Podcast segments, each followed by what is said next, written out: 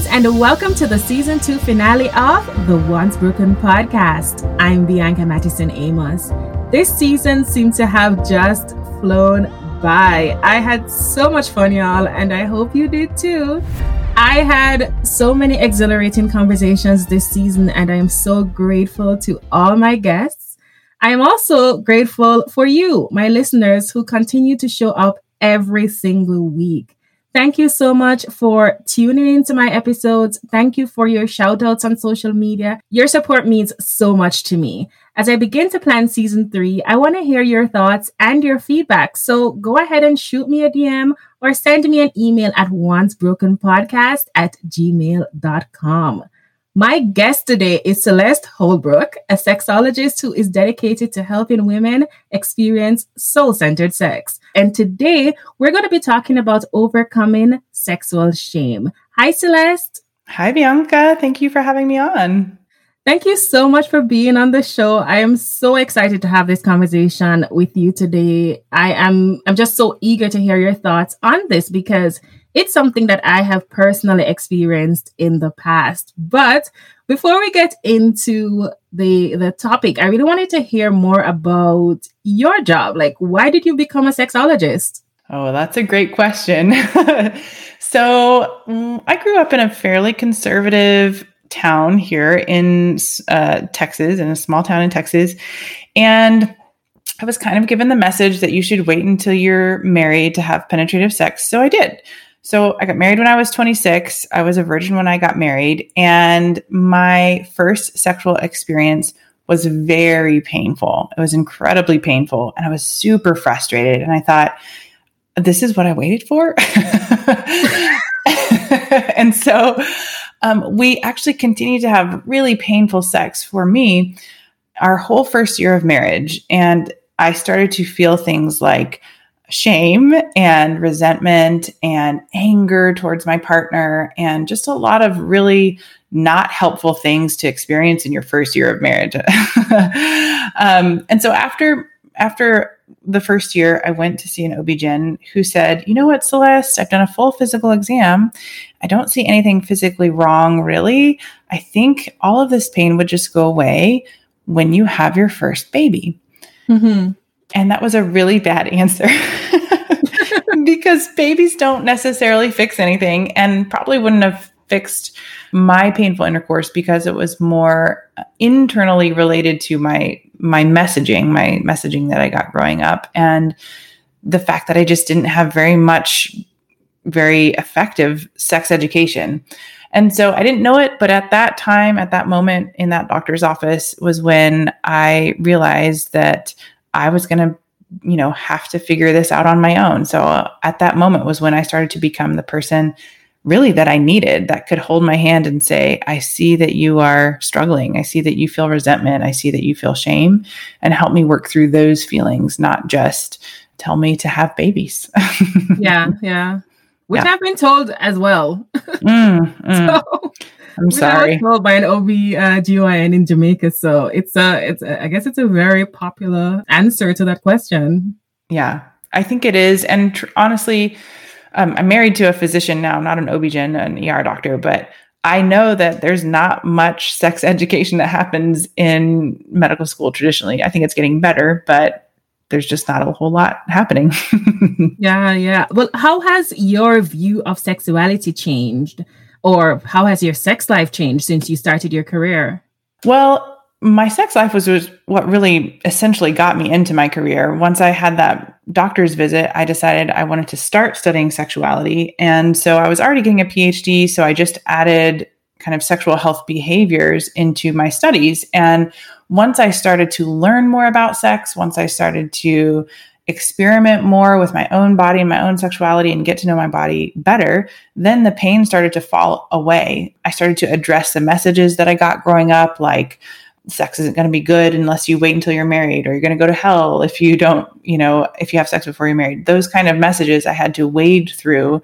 Um, and undo essentially before I felt liberated enough to have great sex. And so, really, my sex life took me to my career and once I was kind of in my career, I had worked through all of the pain and was feeling really liberated. And I thought, if I could do this, then probably I could help other. There's probably somebody else out there who experiences painful intercourse. I bet I could at least point them in some direction. And yeah. so um, I actually got my sex life to a really pretty good point before I started my career on on my own as a sexologist. Sexual shame comes in many shapes and forms. How would you define it? Hmm. So, this great sexologist named Tina Schermer Sellers, she says that she thinks our first concept of shame is sexual shame because when we are babies, a year to 18 months is the first time that we actually reach down to touch our genitals. And typically, this is the first time that a parent will say, no, like, don't do that or push your hand away because it's, they feel ashamed. They feel ashamed as a parent or they don't want you to do that. Um, and so that's the first time that we feel as babies shame, and it happens to be sexual shame. And so, sexual shame is really the feeling that you aren't good enough sexually or um, your sexuality isn't good enough. And it is a little different than guilt. I kind of put them in two separate categories. So, guilt is a feeling that you get when, oh, maybe I should go, you know, apologize to Bianca for being, you know, short with her earlier. That's like guilt. It helps you kind of redirect and make things right with somebody else or with yourself. Mm-hmm. Whereas shame is a feeling that you're not enough that you're not good enough that you're that you are bad to your core. And so sexual shame is that feeling but associated with um, sex acts or sexuality. With the sexual shame that i've experienced in life i never thought about it in the sense of okay maybe it had anything to do with the religious beliefs that i was brought up on. Mm-hmm. i had to first admit that i was carrying shame and then I had to dig deep to find out what was the root of that shame. And when I did, what came up or what came to me was the fact that talking about sex, being open about sex was just never okay in my household. Sex was never discussed with me as a child. All I knew it was bad and you shouldn't have it. Yep.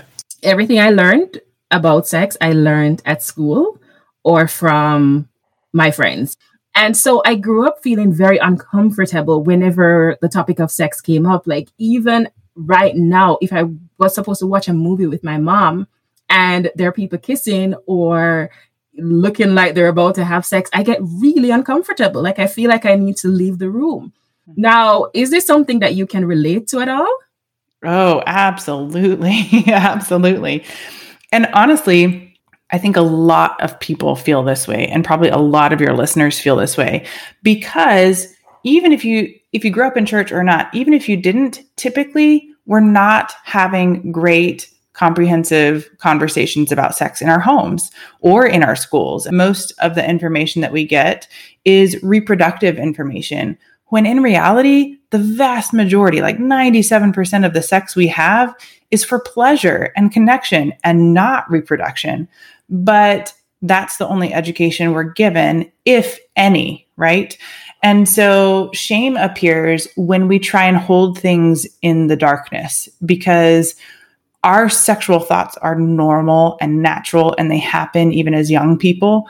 But when we're not given a permission, we're not we're not given permission to think sexual thoughts because nobody else is talking about sex in real ways and not just reproductive ways, we feel shame because the implicit message when you don't talk about sex is that sex is dangerous or that it's going to hurt you or that you're a bad person if you think about sex or if you have sex, right?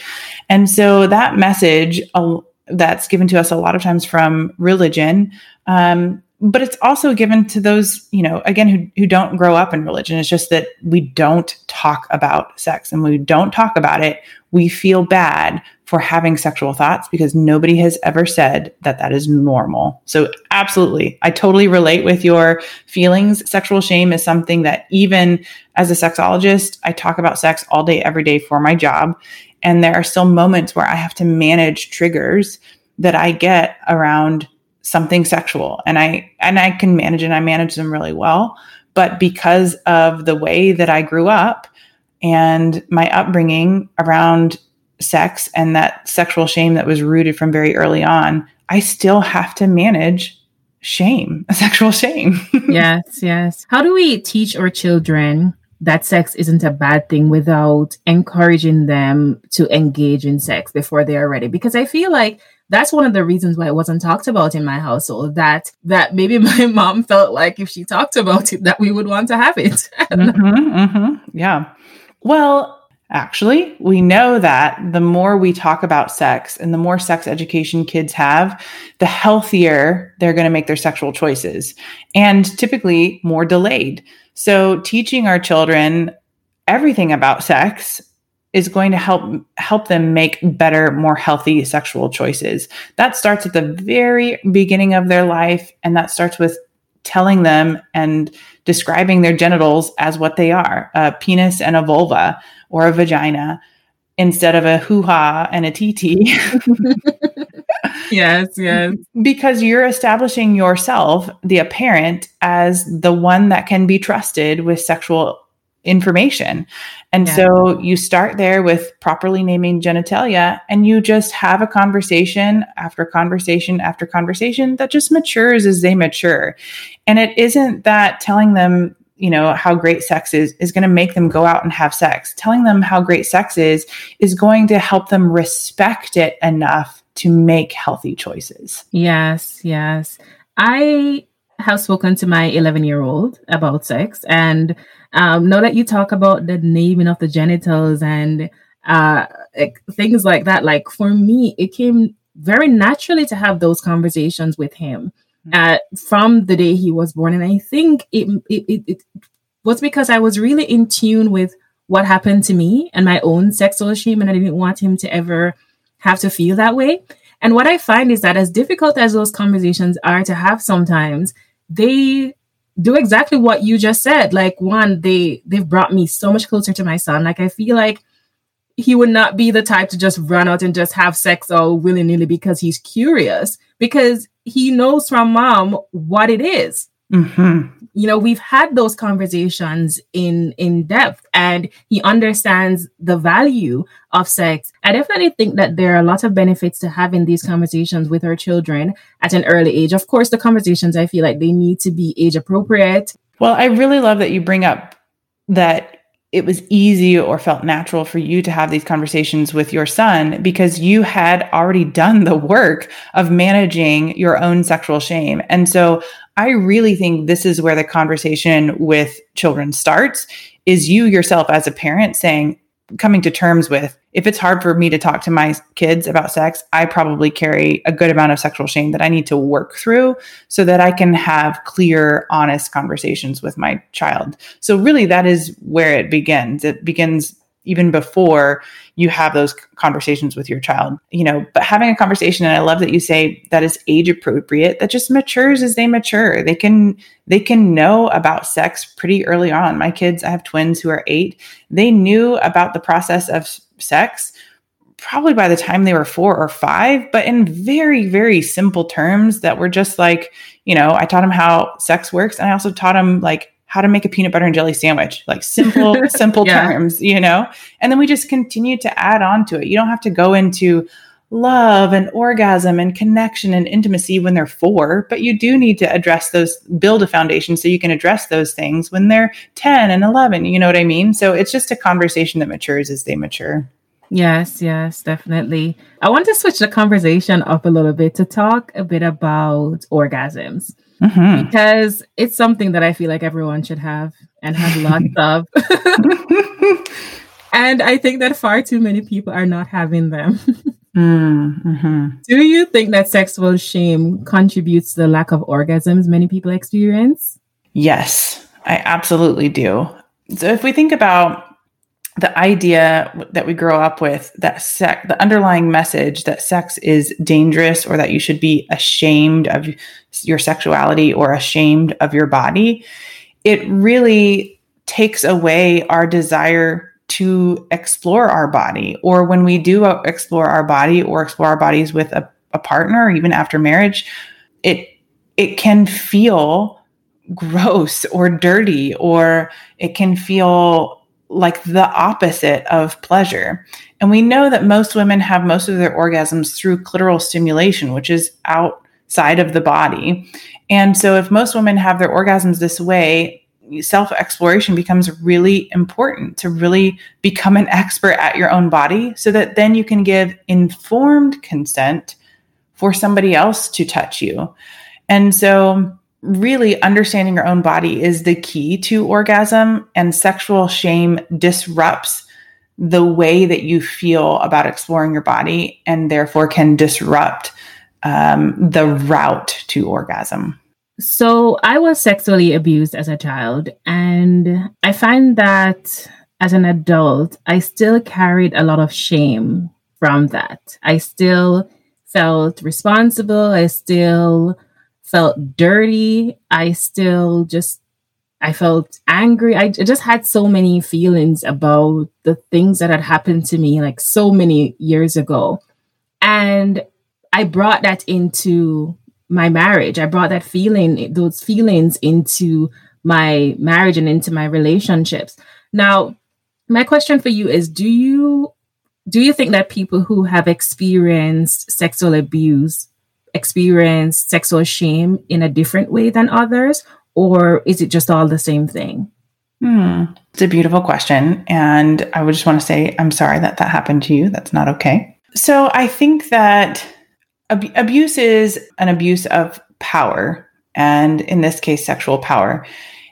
And I do think that abuse survivors or trauma survivors experience shame in a, in a different way. And maybe that means it's more deeply rooted, or maybe that means it's more complex or nuanced. But I do I do feel like it is different than somebody who just like me grew up in a wasn't sexually abused, but did grow up in in an oppressive kind of situation with conservative roots, right? I think they are different. So somebody who has experienced trauma in the form of sexual abuse must typically spend a good amount of time with a trauma care specialist, like a trauma therapist, to help understand their triggers, to help understand how to speak to earlier versions of yourself, speak to your inner child, and soothe them, let them know that, you know, they are going to be okay and that there's you're sorry nobody was there to help them at that time. So giving sexual abuse survivors tools to help manage triggers that show up in your current sex life is really the work of a, of a trauma specialist. And because that trauma, we would say capital T trauma, is kind of severe from early childhood, there are different things that you do to help manage it in your sex life as an adult. I, I definitely believe in the value of therapy to deal with things like this because that's exactly what helped me. Like I lived so many years feeling ashamed of wanting sex or desiring a partner sexually or just having sexual thoughts. Uh, even when I was married, um, I had those feelings like something was wrong with me, or this was dirt, dirty, or something to be hidden, or not, or not to be talked about. And it was in therapy that a lot of these things came up, a lot of the feelings that I had kind of hidden for so many years, a lot of the shame, a lot of the guilt that I had felt. And it was through releasing that that I was actually able to to become someone who is comfortable talking about sex and someone who's comfortable asking to be to be pleased and someone who doesn't believe that I should just sit quiet and someone else should have a, mm. a warm and fuzzy time and then I'm there feeling slighted. No, I I fully believe now that I should experience pleasure. And I am not afraid to ask my husband for what I desire and what would help me to get to that place of an orgasm. So I, I think it's so important for us to really deal with these issues because I, great sex is important. I think it is so important to our mental and physical health, to our well being. Like, how do you think that we get past the sexual shame? How do we fully get past it? So, my way was, you know, going to therapy and that worked. What advice do you have for anyone who is listening? What else can we do? Yeah. Well, first, I want to say thank you for sharing your story of healing with all of us. I think that's really vulnerable and helpful for so many of your listeners. And I know that's really hard. So thank you. So, moving past uh, sexual shame, I think has a lot to do with deconstruction. In other words, understanding where the shame comes from. Like sometimes it's real apparent, like sexual abuse, but a lot of times it is not real clear. Like the sexual messages you get growing up from your church or from attending a True Love Waits conference or purity culture or from your parents not ever having physical touch with each other. Or there can be a lot of different reasons or ways you may have picked up sexual shame. So the first thing to do is to deconstruct where where it's coming from. Um, and so a, a healthcare provider can do that with you to really look into the messages that you got growing up and see where what messages you're still holding on to that are impeding your ability to be fully liberated in your bedroom. So, Celeste, you've touched on religion a lot, and I agree with a lot of the points that you made. And I just want to just reiterate the fact that we're not bashing religion or, you know, like bashing anyone's beliefs. I mean, I definitely believe in sex after marriage, but my challenge has always been with the way that a lot of a lot of Christians, a lot of religious people, and a lot of um, a lot of uh, religious parents talk about sex mm. uh, with their children and just just in the church in general. Like I just grew up hearing so much about how bad sex was and about how wrong it was if you had premarital sex and uh, while it is that I, I don't encourage that, I don't feel like that is the correct approach because that kind of messaging can affect someone's entire outlook on sex for the rest of their lives. I feel like there has to be a way, and we have to get to a place where we're able to have these conversations in our households. Yeah, I absolutely agree. And I do identify as Christian as well. And one of the things that's helpful to ch- kind of change this narrative because I do feel like religion has a beautiful opportunity, right, to explore sexuality, this this beautiful, pleasurable act that's connective between two people. Um, I do feel like Christianity has this opportunity to talk about how we view sexuality through maybe three lenses. So you have your belief system, which maybe is scripture or Christianity. And then you have your intuition, which maybe I would call Holy Spirit.